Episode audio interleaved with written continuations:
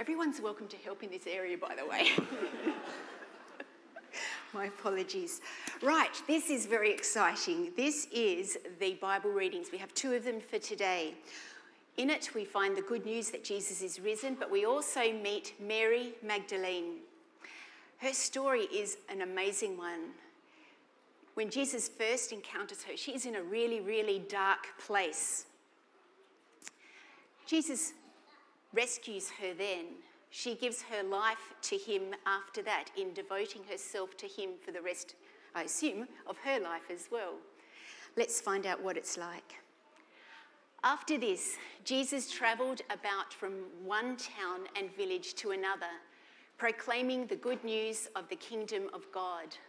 The twelve were with him, and also some women who had been cured of evil spirits and diseases Mary, called Magdalene, from whom seven demons had come out, Joanna, the wife of Chuza, the manager of Herod's household, Susanna, and many others. These women were helping to support them out of their own means. And then the reading from John. Early on that first day of the week, while it was still dark, Mary Magdalene went to the tomb and saw that the stone had been removed from the entrance. So she came running to Simon Peter and the other disciple, the one Jesus loved, and said, They have taken the Lord out of the tomb, and we don't know where they have put him. So Peter and the other disciple started for the tomb. Both were running, but the other disciple outran Peter and reached the tomb first. He bent over and looked in at the strips of linen lying there, but did not go in. Then Simon Peter came along behind him and went straight into the tomb. He saw the strips of linen lying there, as well as the cloth that had been wrapped around Jesus' head. The cloth was still lying in its place, separate from the linen. Finally, the other disciple, who had reached the tomb first, also went inside. He saw and believed. But they still did not understand from Scripture that Jesus had to rise from the dead. Then the disciples went back to where they were staying. Now, Mary stood outside the tomb crying. As she wept, she bent over to look into the tomb and saw two angels in white seated where Jesus' body had been, one at the head and the other at the foot. They asked her, Woman, why are you crying? They've taken my Lord away, she said, and I don't know where they have put him. At this, she turned around and saw Jesus standing there, but she did not realize that it was Jesus. He asked her, Woman, why are you crying? Who is it that you're looking for? Thinking he was the gardener, she said, Sir, if you have carried him away, tell me where you have put him, and I will get him. Jesus said to her, Mary. She turned around toward him and cried out in Aramaic, Rabboni, which means teacher. Jesus said, Do not hold on to me, for I have not yet ascended to the Father. Go instead to my brothers and tell them, I'm ascending to my Father and your Father, to my God and your God. Mary Magdalene went to the disciples with the news I have seen the Lord. And she told them that he had said these things to her.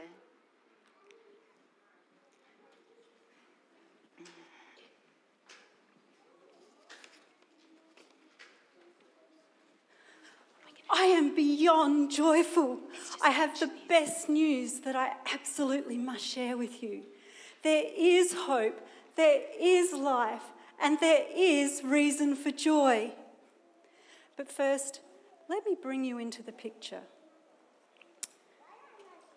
If you had met me before my first encounter with Jesus, I seriously doubt that you would have given me the time of day.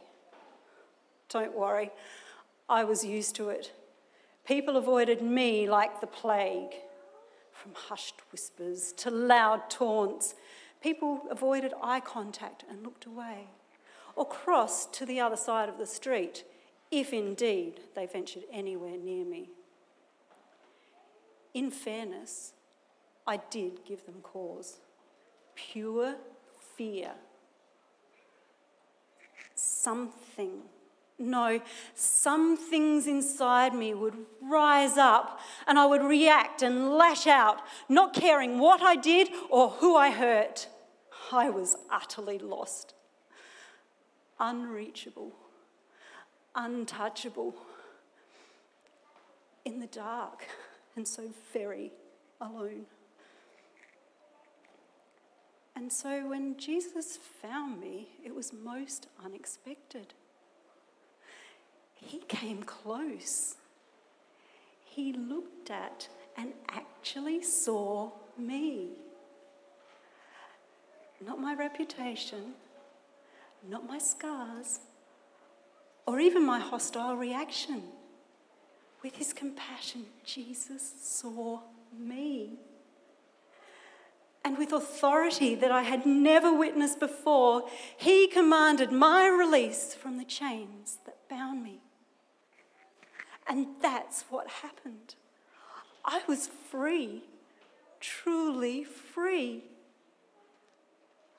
I still can't put into words the depth of my gratitude. He changed my life.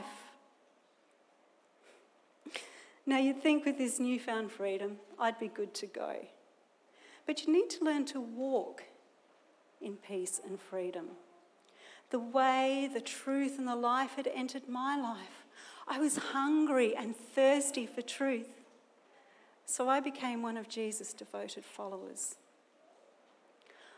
Over time, I walked with him and talked with him. I witnessed life changing miracles.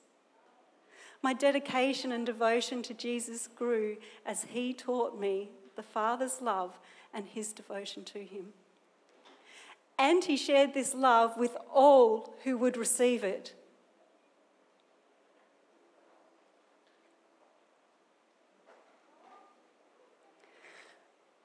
But with the night of his arrest, the torture he endured, seeing him suffer on the cross without even defending himself, it was almost too much to bear. That is where I and the other women needed to be near him. The hours went by. His words few but focused outward. He entrusted his own mother into the care of John. It felt like a bad dream. Then he finally entrusted his spirit into his father's hands and gave up his life. Next thing we knew, his body was being rushed into a tomb before Sabbath. As light faded, we went home, emotionally and physically exhausted. The way the truth and the life was dead. I was numb. I Couldn't believe it. I had so many questions. I had known despair before. I had known darkness before. But he had shown me such love and care, and now I needed to give everything I could muster to him. So early Sunday morning, while it was still dark, I headed to the tomb. You cannot imagine my shock, surprise, and panic to see the stone rolled away. Where was his body? I ran as fast as I could to tell the disciples. Peter and John dashed back. Peter went straight in like a flash. there was no body, just neatly folded grave clothes that had bound him just over a day earlier. It didn't make sense. Shock, confusion, utter bewilderment. The men left to return to the others. Overwhelmed, I stood outside the tomb.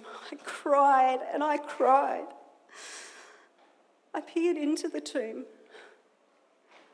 But this time, there were two angels sitting there, asking me, of all questions, Why are you crying? I poured out my heart. They have taken my Lord away, and I don't know where they have placed him.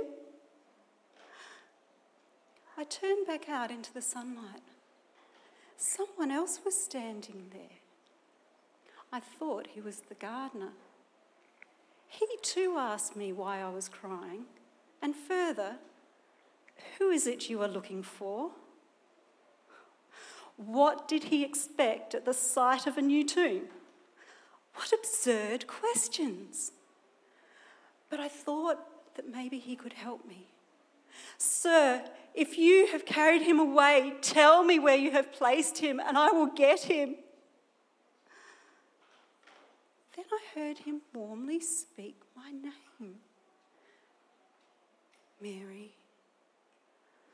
Through tear filled, bleary eyes, I looked up. Rabboni, my teacher. Jesus was standing right in front of me, living, breathing and looking at me with his compassionate eyes. Overcome with joy, my instinct was to hold on to him and never let him go. But Jesus told me not to cling to him because he wasn't leaving us yet. He said that he would be returning to his Father, to our Father, to our God. And he told me to tell the others. So once again, I was running to the disciples, not in panic and grief this time, but with good news that still echoes today. Jesus is no longer dead, but very much alive. I have seen him with my very own eyes. As I ran, I still didn't fully comprehend the magnitude of this bondage breaking, life changing news. That would become clearer in the weeks that followed. I pounded on the door and burst in on the disciples for the second time that morning. I have seen the Lord. And then I shared with them all that had happened in the garden.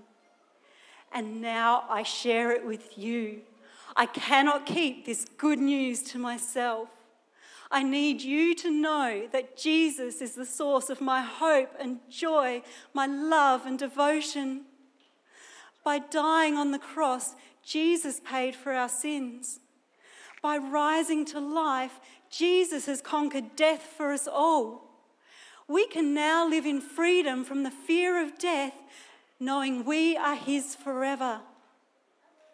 I am a witness to this truth. I have seen the Lord. Jesus is alive. Praise His name forever. Hallelujah.